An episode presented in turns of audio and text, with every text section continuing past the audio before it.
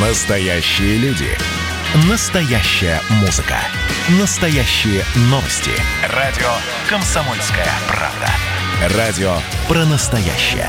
97,2 FM. эм. Россия и Беларусь. Время и лица. Здесь Бунин, и сегодня я полакомлюсь грушей. Но не просто возьму свежий плод, да откушу кусочек, а расскажу про грушу по-радзивилловски. Чаще всего традиционная белорусская кухня ассоциируется у многих исключительно с драниками. Но постоянные мои слушатели уже исправили такой стереотип, когда мы выясняли, что такое мочанка и дзят, свекольник и кулага.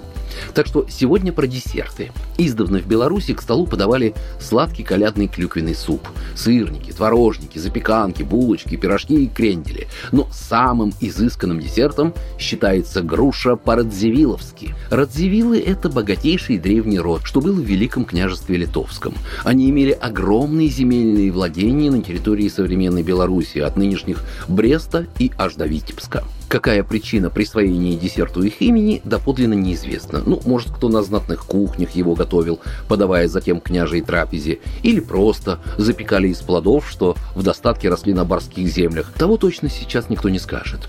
Ведь часто тайны кухни монарших особ были именно в мастерстве повара, а не в каких-то изысканных продуктах. Брались абсолютно простые компоненты, а уже искусные работники колдовали над ними и получался шедевр. Именно так и произошло с грушей. Этот десерт дошел до наших дней, пользуется популярностью, и именно это блюдо является ныне венцом белорусского сладкого стола. В чем же его волшебство? В самой груше, меду и специях. Все относительно просто на первый взгляд, но дальше начинается магия, кулинарная магия. Разрезанные пополам груши поливают сверху медом.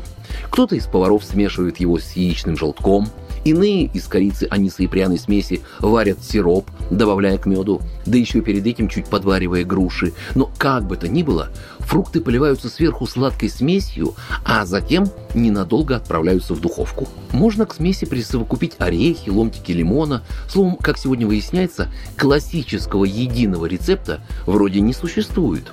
И как бы то ни было, блюдо получается сладко-пряным, что делает его желанным практически у любого.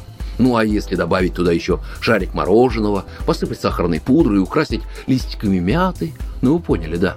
Казалось бы, из простого сочетания груши и меда один шаг до изысков высокой кухни. Весь секрет заключается именно в запекании груши. В зависимости от сочности и сладости плодов варьируется температура духовки и время, чтобы появился неповторимый аромат и вкус этого белорусского шедевра для сладкоежек, пряной, нежнейшей и ароматной груши по-радзивилловски. Программа произведена по заказу телерадиовещательной организации Союзного государства.